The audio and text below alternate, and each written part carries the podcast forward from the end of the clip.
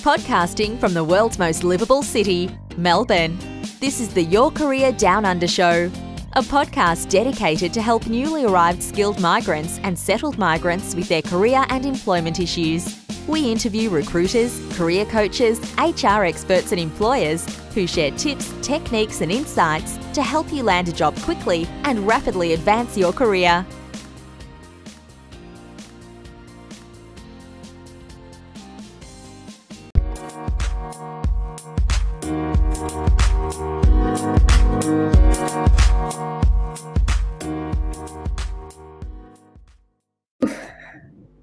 Good evening, good afternoon, everyone. I don't know why did I say good evening, but welcome to Career Care Package, a daily LinkedIn live show, where we inspire you to look after your job search, look after your career in an uncertain times. And today we are answering your questions to find a job in Australia. And to answer your question, we've got Caroline Brown, and also to discuss a real life success story about finding a job, we got Archita here. But before we bring Archita to answer the questions, and you're more than welcome to also send questions for Archita as well, because she's here, she can answer those questions for you as well. But before we start to talk to Archita, let's welcome Caroline Brown, the co-host of the show. Thanks, Nash. Have you worked out where you are? It's the afternoon, it's Melbourne, it's 3 o'clock. It's Friday, that explains it. So yeah, fantastic to be here, and welcome Archita, and we're really excited to have a chat to you today about, because you've got some exciting news in terms of finding a graduate role in a difficult time, and I'm sure people will have a lot of questions for you. So if you're watching this, please say hello to Archita. Alan already has said hello, and somebody that's a LinkedIn user is probably on a phone or something. I'm not sure who you are, but hello everyone. No, his name is Azhar. Azhar. Oh, okay. Great to see you. Yeah. Azhar. And Balan's in. Hi, Balan. Good to see you as well. So we've got Archita under the spotlight today to talk about the harsh spotlight to talk about how you actually found a job, and big congratulations. Thank you, Caroline. I'm glad to be here. Thanks for having me, and it's good to be on the other side of the fence. I was watching your show a week before, and I'm on the show, so it's good to be here. I would love to provide as much insight as I can to everyone. Fantastic. So tell us how it came about. So you, graduate accountant, how long had you been looking for a job, and what are some of the sort of the obstacles that you faced? Right. So I graduated in July this year. I started my job search on, I believe, 9th of June, because that's when my last assignment ended, and definitely a lot of hurdles because it was a difficult time, and whenever I was opening up my news feed on LinkedIn, I would hear about somebody being laid off, and these were the people who had tons and tons of experience. Got a lot of rejections as well, but there was good news as well. People were getting new opportunities after being laid off. And there were tons of opportunities. I mean, reasonable amount of opportunities available on LinkedIn Jobs and websites like Seek. And frankly, I had no option to focus on the negative. So I stuck to those reasonable amount of opportunities. Archita, I might get you to speak a little bit closer to the screen if you can. Just having a little bit of trouble hearing you, I think. Is that better? Yeah, that is better. Yeah. So you were looking on Seek and LinkedIn, did you say? And there was a lot of competition at that time, but people were still advertising. Is that correct? Absolutely. So I'm just going to say that I started noticing a pattern in what kind of industries were booming. There are so many industries which are actually benefiting from these circumstances, companies in IT, pharmaceutical, healthcare and sanitization. And if I specifically talk about my industry, which is accounting, then businesses really needed advice on JobKeeper payments and planning ahead after these circumstances get over. So naturally, public accounting was booming, and that's where I landed my job. Fantastic. And what do you think made you stand out amongst other graduates? What did you really promote about yourself?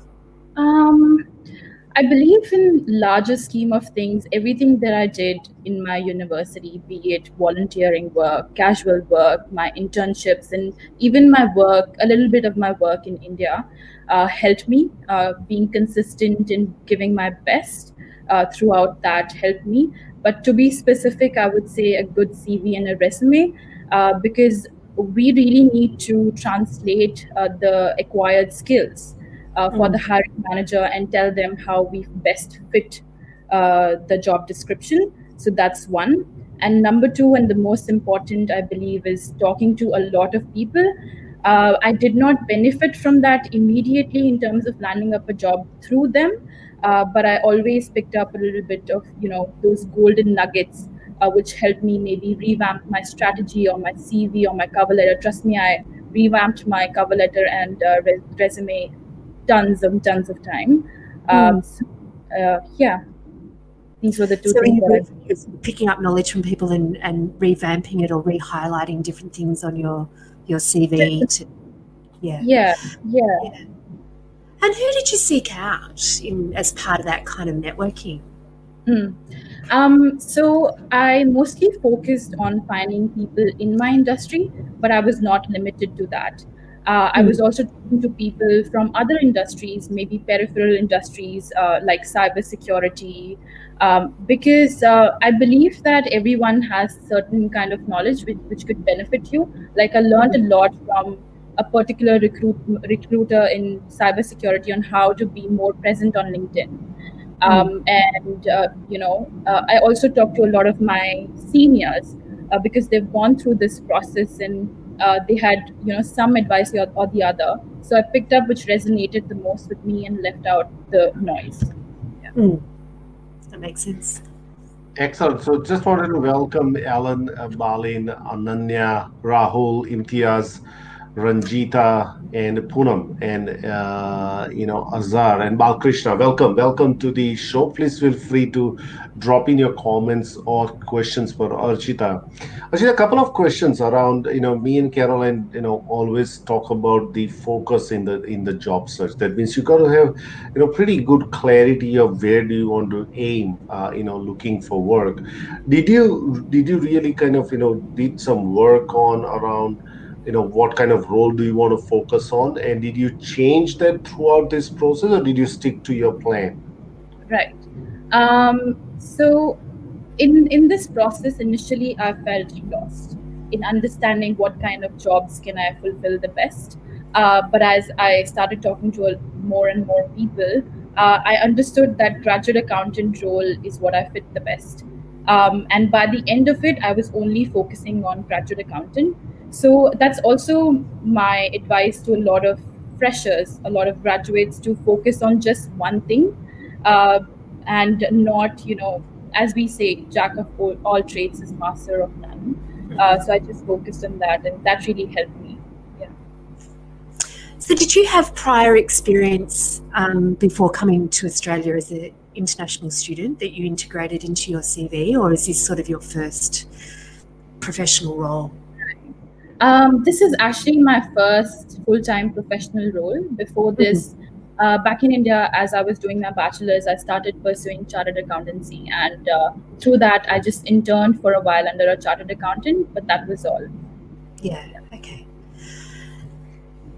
Did you intern here? Did you do any work experience or volunteering, you know, in accounting here in Australia? Yeah, I did. I actually did 2 internships as I was approaching the end of my graduation.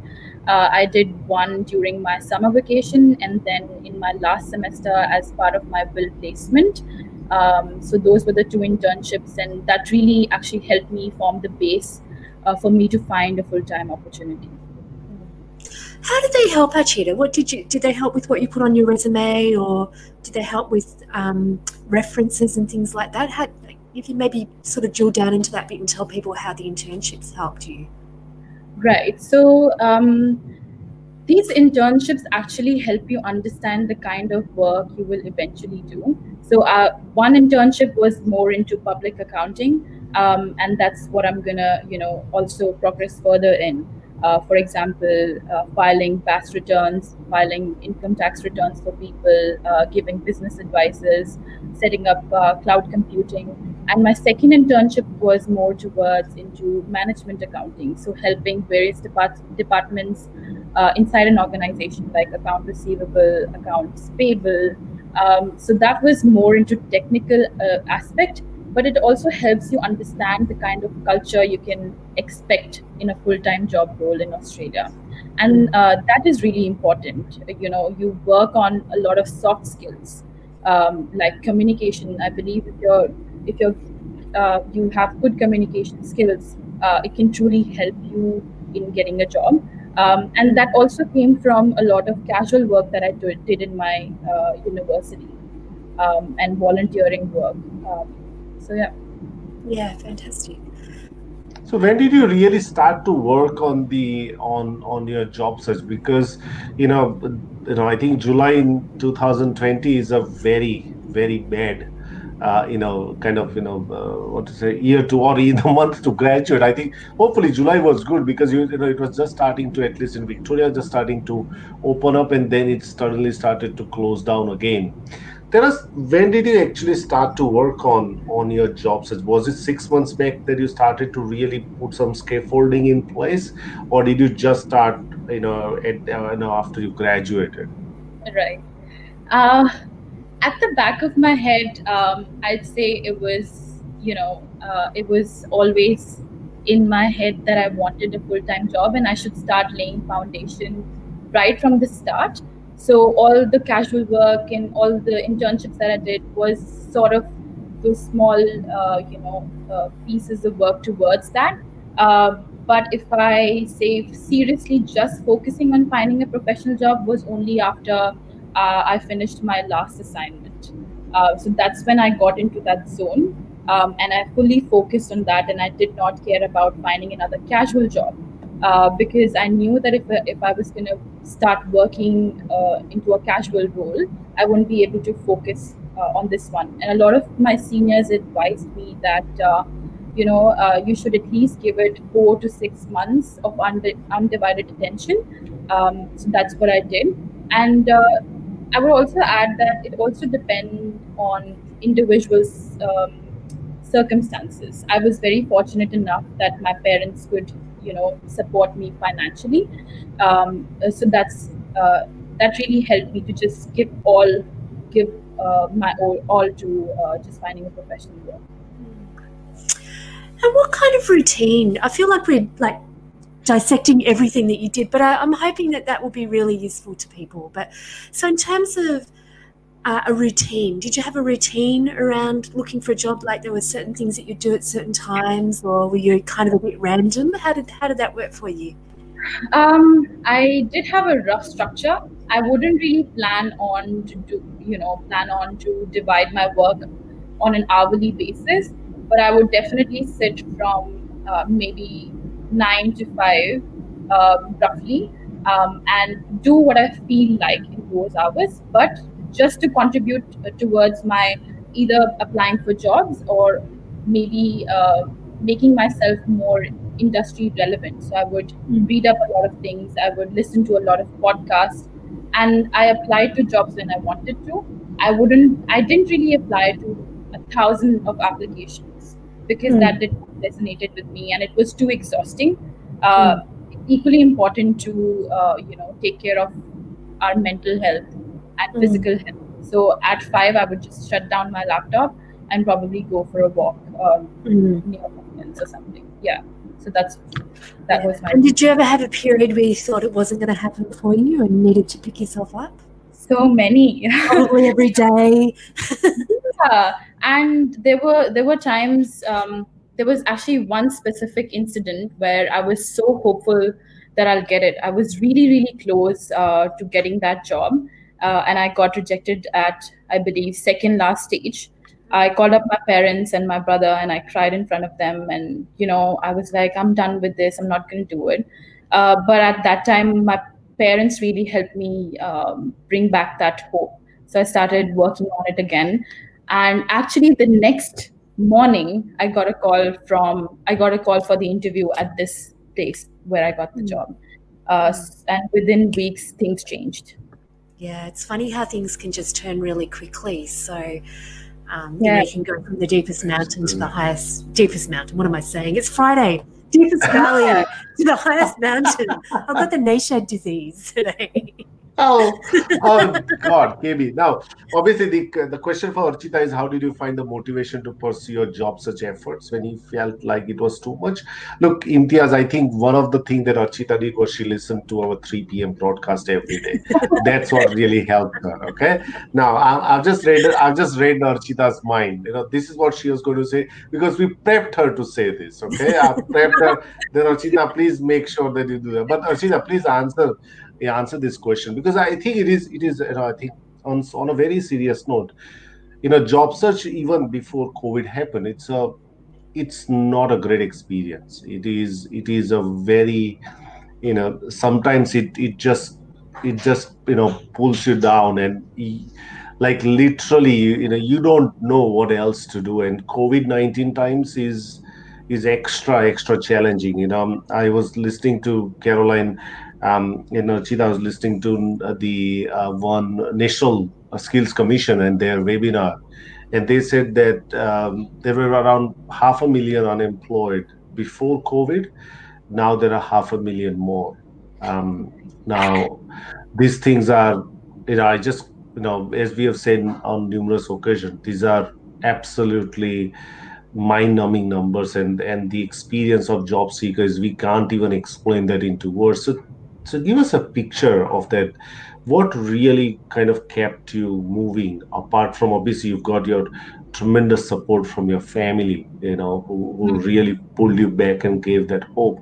What other things that you did where you draw inspiration and energy from? On this, I would say two things.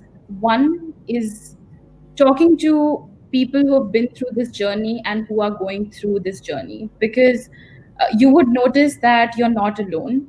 And I have come across people who've struggled for so long and eventually they have succeeded. So being patient and listening, driving patients through their story was number one. And also sharing my own journey on LinkedIn. People would comment on my posts, and people would approach and send me DMs and offer their help in some way or the other. So those two things really helped me keep my motivation up. And there's always positive and negative in a situation. It depends on us on what to focus on. So I wanted to just focus on those reasonable amount of opportunities that were still there on Seek and LinkedIn, so that keeps me going. Yeah. Did you reach out to people that you didn't know on LinkedIn? Did you do a lot of that kind of networking? I believe that was the only option, sitting at home doing it virtually. So I approached a lot of people like that, and I did it in a way that didn't feel abrupt. I would, before approaching them, I would study their profiles like Bible, because I would study, where they've worked. And even if there's a gap in between their two jobs, I would try to find out what was the reason, what are they passionate about. I would read up their posts, and that I would prepare a few questions before approaching them and make it a personalized note. So that's how I approach people, and a lot of people agreed to have a virtual coffee catch-up with me. That's fantastic. And how many, I think this would be really useful for people to know, because I work with people to do that approach, and I know a lot of people really struggle with reaching out to people that they don't know and, seeking out advice. What kind of success rate did you get? Was it 50%, 60%, 10%? Less than 50%. Because that's not bad. That's not bad, because you never know what the other person is going through. They're professionals and they might be really busy. It's not always that they're mean or they really don't want to help. It's just that everyone is working, professionals, and some people who could take out some time came back to me. I think it's a funny thing because I think a 50% strike rate or around that is actually pretty good. And for people that are reaching out to other people that they don't know, that's useful to know, because you can beat yourself up and think that nobody's going to reply to you. But if you know, well, roughly about half will, then if you don't get that, you might need to modify something like who you're targeting or how you're approaching. And if you get more than that, you're doing really well. So, yeah, it's a great sort of benchmark to work off. Yeah, and I would say one should not take rejection personally. I have done that. It's not nice. So not taking that personally, and also doing your own work, doing your own research before approaching can actually increase your chances of getting a reply back. Yeah. Well, I tried to use that philosophy that don't take rejections personally on my son, and that didn't go out really well, honestly. But coming to this question around networking, so what did you ask them? What did you really ask them? And how many people agreed to come and have a chat, not reply just, but how many people agreed to have a chat with you, and how did you manage their logistics, and what kind of questions did you prepare? How did you prepare yourself, and were they sort of primarily from the vocation that you want to get into, or they were just more broader in your approach? I would just okay, so there are two approaches to it. I would look at people who are appearing in my LinkedIn newsfeed. And if they seem interesting to me and if they belong to my industry, I would read up their profiles, I would read up their posts. And there's always some character to people's profile. It's important to, pick that up and make your message interesting. That could hook them up to reply back to you once that. And the other way is, for example, I got to know about this particular gentleman on CPA's website. I was listening to his podcast and there was something about him. He was very authentic in his speech. So I just looked him up online on LinkedIn. And I also got to know that he has advertised a graduate accountant role in his own company. And he hasn't had advertised that on any other website, even on Seek. So you also come across such opportunities through being relevant. So those were the two approaches that I took up to finding people, and not just from my industry, but from people belonging to other industry, people who have just certain character, and that's very interesting. And I thought, using my own rationale, I thought they could really help me with something. So I approached them. Wow. It's a funny thing, just going back to sending out emails or contacts and the rejection. One of my clients the other day sent an email to a partner at KPMG and didn't get a reply. So we went and followed up and he got an interview with that guy. And so, even that act of just pushing the email back up to the top of the email list prompted a call. So if you're worried about rejection, it's also worthwhile just having one other little go to see whether you can get somebody's attention as well, because there's a story that wouldn't have happened if we hadn't done that. So I love the fact that you've reached out. I think it's a great approach to take, because you get such richness of information back from. So you met with people over Zoom? Is that how you connected with people, or did you call them? Right. So I just kept my options open. I would, pass the ball in their court. I would give them the option of Zoom, a phone call, or a Microsoft Team meetings, anything that they're comfortable with, because their time is precious. We are the ones who are seeking advice. So I would always ask them.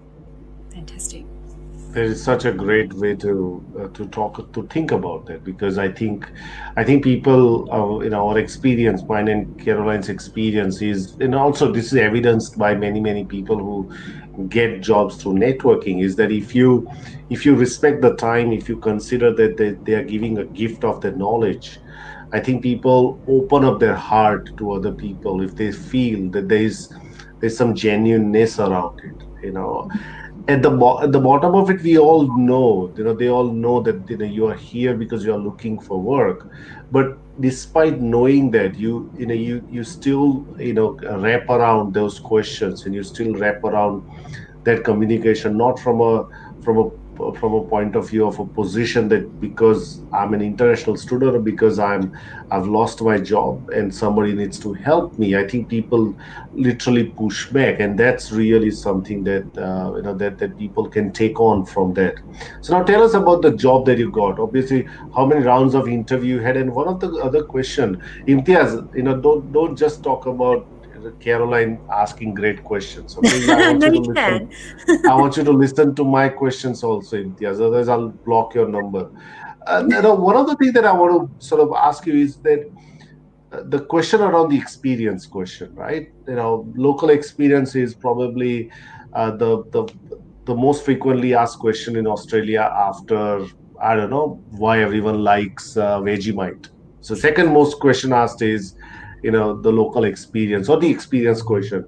Tell us, if you came across with this in this interview or the other ones, how did you encounter those questions? First of all, I would like to address that the interview was not just about my experience in the accounting industry. It also included questions from my experience in casual roles and volunteering. So that's really important to note, because very early on, as I started my degree, I understood that job market in Australia is very skill based. So no matter what job you do, you pick up some skills and you can actually use that to get in your next best opportunity. And in my interview, I was asked questions like, would you be able to handle clients face to face? And my answer was definitely, because I've done a lot of casual customer service representative roles in my university, where I handled people from 50 in numbers of 50 to 150, and that experience came from my casual role rather than my internship. And the other question was, how was my experience doing a degree in Australia? So the answer here was a bit technical, in terms of my studies, and I just answered that it was all right, because I was pursuing the same kind of education back in India, but the real adjustment was the education system, because it's so different back in India and here in Australia. So these interviews are a mix of everything. You never know what can help you where. So it's always best to give in, your 100% at every job that you do. Mm. It's interesting, because I think, because your roles in Cobram and the fit in those places is really important, because it's not a big place. So I wonder whether they're curious about who you are as a person and how you're going to adjust, and just getting to know you better as well. So was your interview over Zoom? It was over Microsoft Teams. Okay. And how did that feel? I think I was okay with it, because I did my last semester online, and I was able to get a hang of it, and I was able to build good rapport with my teachers in my last semester. So I was prepared for it, and I believe it saves a lot of time doing it, virtually. So it was all right. Yeah. Fantastic. Excellent. If you've got questions, to us, please throw it in. Your questions, and we will answer them for you as well, while we are also asking Archita the difficult question, or dissecting her success as well. So please throw in questions to us as well. Secondly, Archita, is around the resume, right? Now, did you get any professional help? Did you do it just by yourself, or how did you pick up the important bits and pieces about resume? So as I was telling you, that I talked to a lot of people.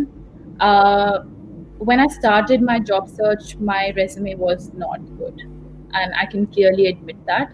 My resume was long, my cover letter was long, and it needed a lot of improvement. But as I started talking to a lot of people who've been through that process, those little golden nuggets, I picked them out, and I changed my resume 360 degrees. Advices like focusing on the things that you've done the best in your resume will help you shine out. And a lot of times people do not understand how to do that. So even if somebody needs professional help, that's all right. If somebody can shorten your process of finding a job, that's all right. And mentors come in various shapes and forms. You could either pay for them, or you could just talk to seniors, or you could talk to people in the industry. It really depends on what's your approach. So I definitely change it a lot of times, and I focus more on my skills that were the best, my academic grades that were the best, my internships, and quantifying the results that I got during those internships. So these little things I picked out from a lot of people's advice. Excellent. That's very great. India's would love more success stories. They should bring them on. Yes, that's.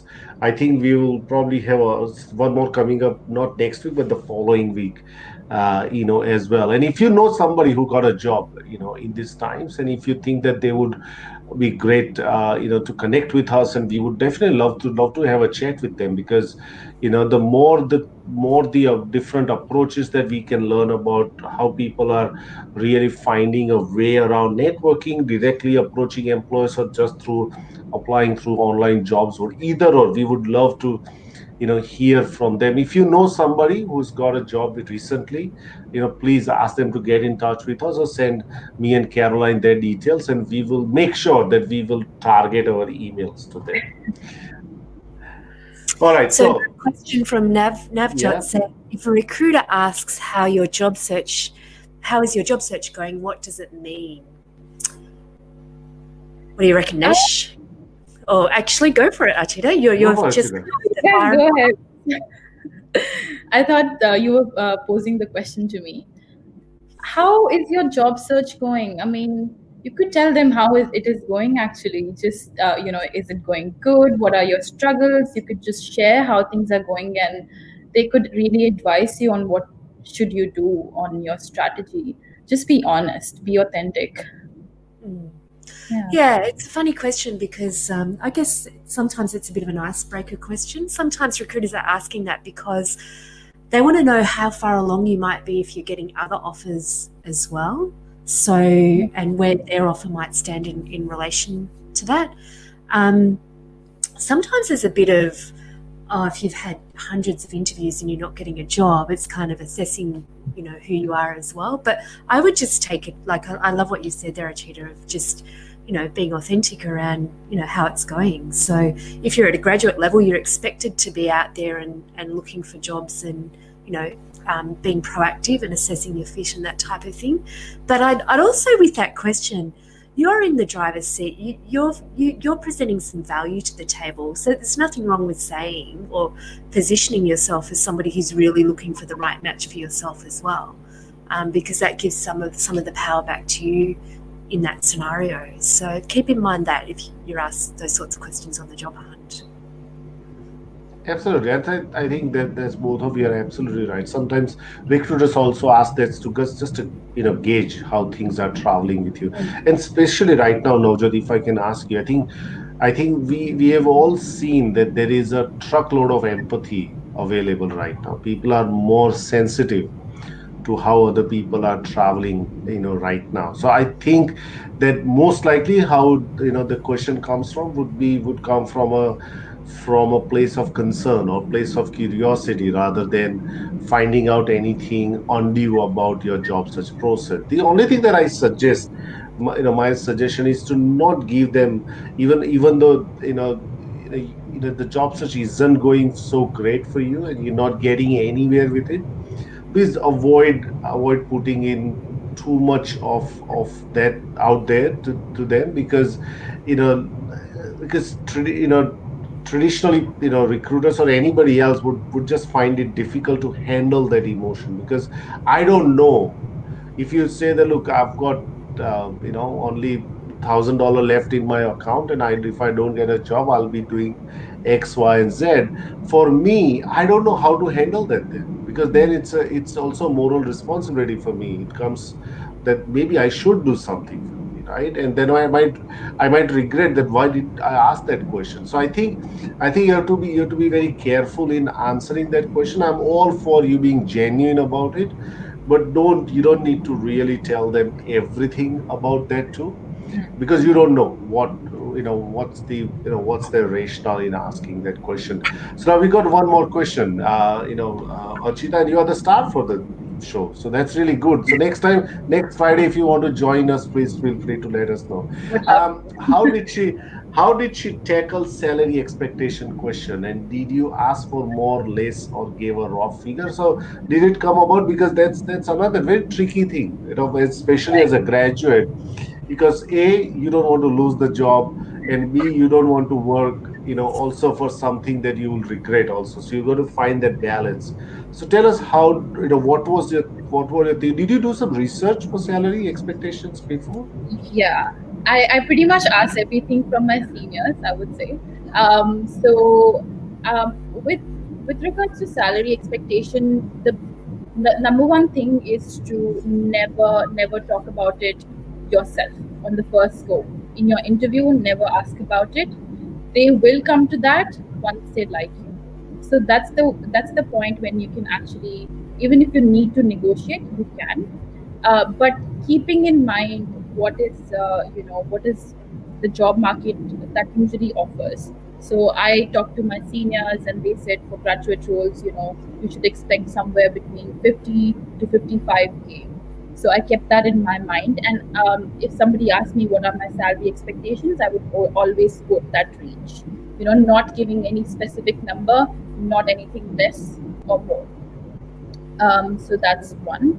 And then also, you have to understand that everyone's struggling right now. There are more number of job seekers than job providers, so that number gets adjusted somewhere or the other. So those are my two tips on salary expectation. So generally, they would bring that up at some point in the interview. Yeah. It's an interesting thing, isn't it? Because if that's the first question you ask when you're picking up the phone, then that's what they think that you're focused on, and you don't get the opportunity to. I mean, you're probably applying for jobs in that range. I'm just speaking generally now, but you don't get the. If that's your first question, it can often be your last question, and you don't get the opportunity to negotiate. So that's your number one criteria, basically. So yeah, and especially especially for graduates, I think we should be more focused on learning, because people are going to invest in you. Theoretical based learning is very different from practical. They're going to invest in you, so. Focus should be more on learning than the salary. Of course, not stooping too low is also a point, but that should be reasonable, within reason. Yeah.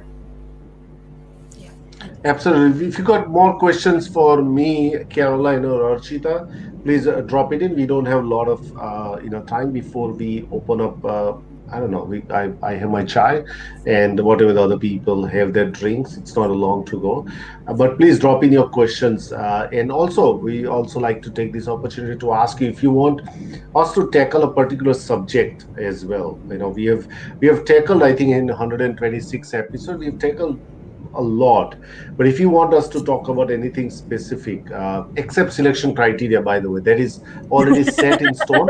That's coming up. Don't worry about that selection criteria, because we had to prepare.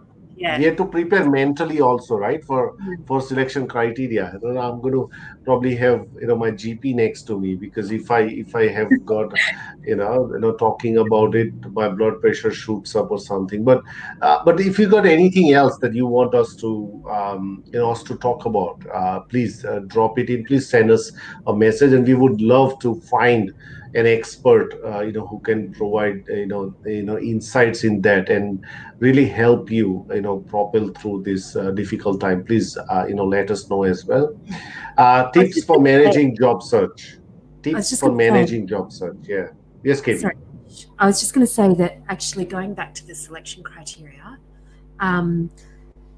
what I found is in the marketplace is it's actually a really tough job to do. So it's a tough job for individuals, but it's a tough job for people who are actually writing them professionally. So it has actually taken us a while to find somebody good to bring on the show, and she is actually in demand. So, you know, unlike other people, you know, we've been able to get people on relatively quickly. So we wanted to bring you somebody who's actually really good for that. So if you're struggling to write it, there's a reason for that. They're not easy to write, basically. So Imtiaz has said, tips for managing job search in general, or is that something you'd like us to bring on, I'm assuming? Sure. But you know, Archita, tell us, you know, apart from what we have discussed so far, anything else that you want, you want to share, you know, things and what people should be, you know, should be doing right now. Tell us anything else that we haven't discussed so far. If I have to put, my learnings in like 3 to 4 points, I would say first, choosing your focus, what kind of jobs are you going to apply, and just be on it. And also don't ignore, to revisit your strategy once in a while. So that's one. I kept on focusing on, finding a job for graduate accountant. Number two, also having a LinkedIn presence, because a lot of recruiters do approach you. Some also approach you and ghost you, but do not focus on that. So that's two. Three, even if the times are hard, keep yourself relevant. Read, listen to podcasts, because those are also the things where you can also find out about good opportunities, and talking to a lot of people. I think that's the best kind of learning that I have experienced. And number four would be to just hang in there. It's a difficult game. I would not, deny that. It is difficult, but it's equally important to be optimistic, as you guys say. And you never know when your dart hits the target, but you're playing this game in darts. Just keep going. So these are the four tips that can actually get you going for your job search and keep you organized. Did you find that you were ghosted a lot, Archita, with recruiters? I think I got ghosted twice on LinkedIn. Yeah. And other kind of ghosting was when I would just apply to a job.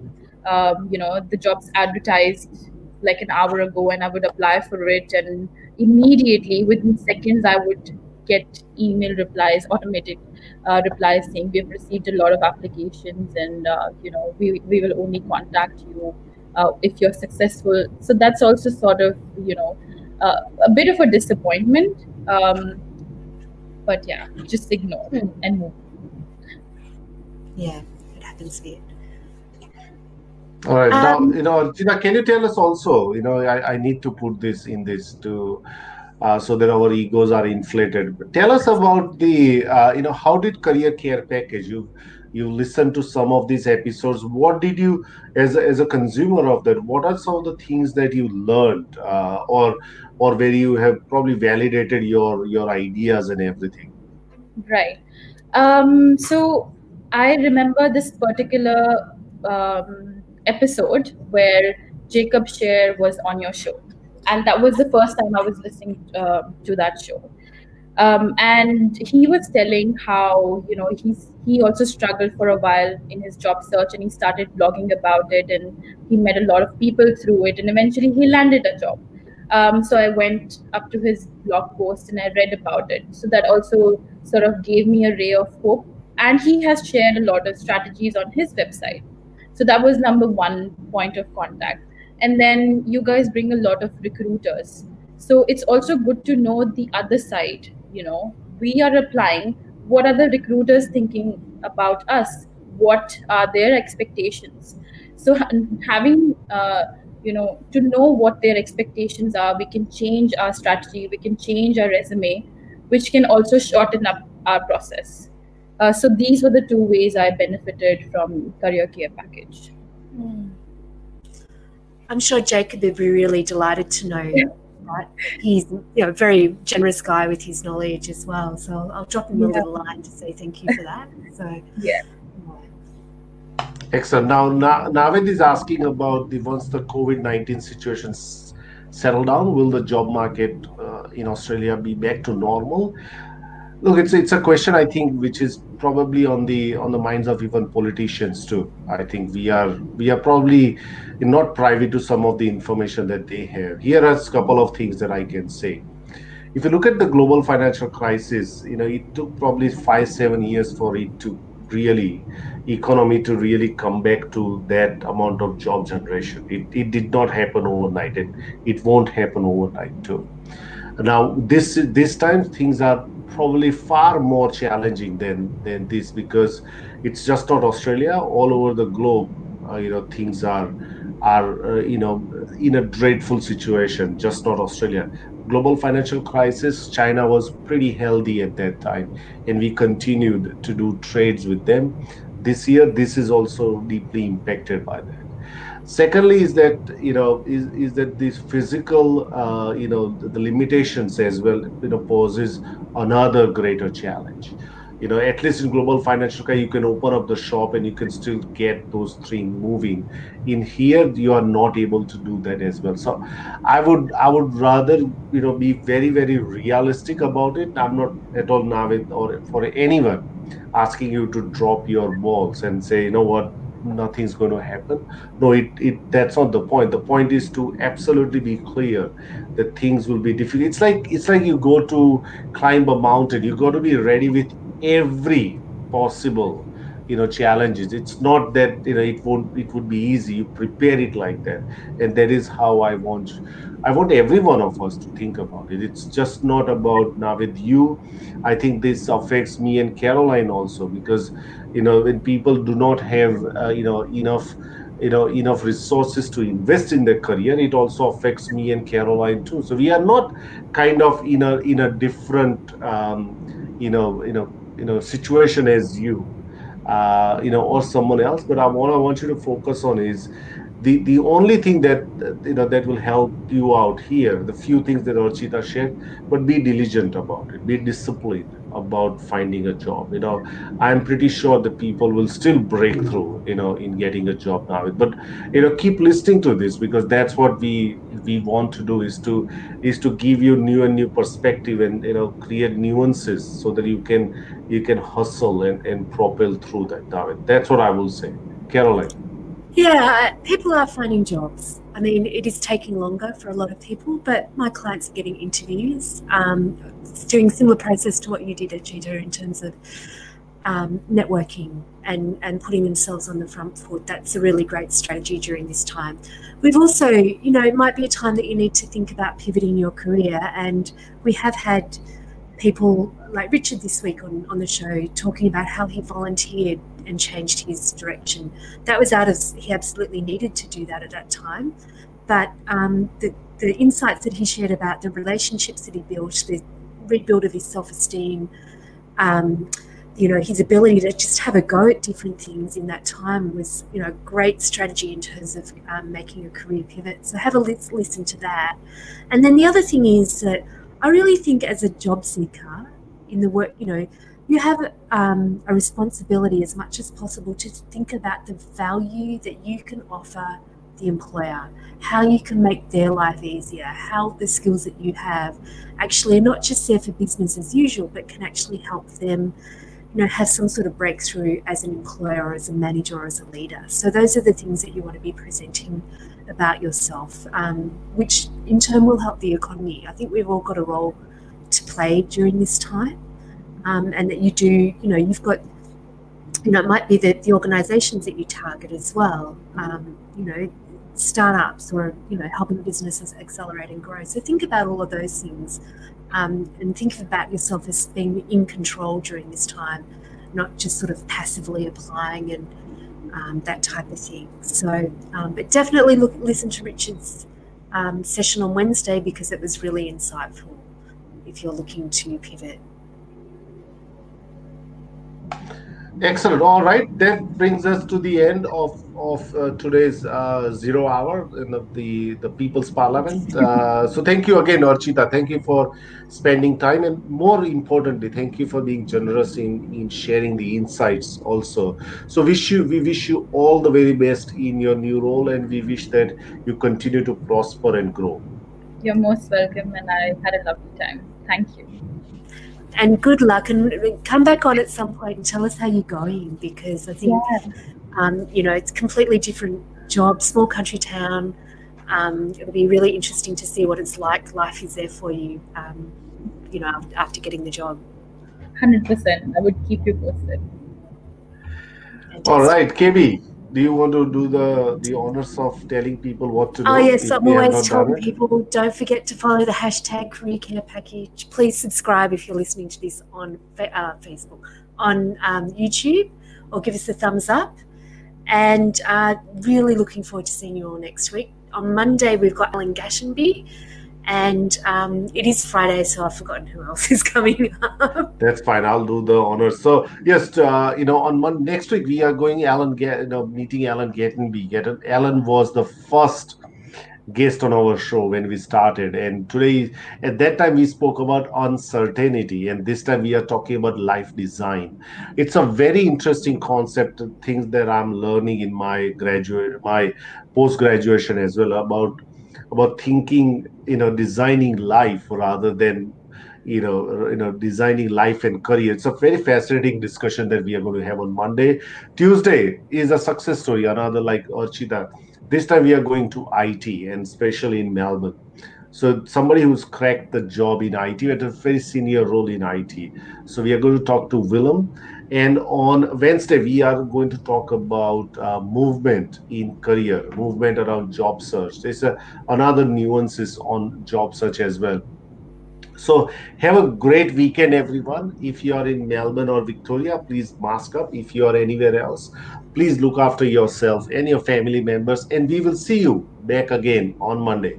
See you later, everyone. Bye. Bye, everyone. Bye. Thank you, everyone, for listening to the Your Career Down Under show. Hope you enjoyed today's episode. If you want to know more about how Your Career Down Under can help you, please reach out to us on www.yourcareerdownunder.com.au. And if you have got a question about today's episode, or if you want us to do a particular show on a particular topic, please reach out to us. We would love to do that. Until next time, be well.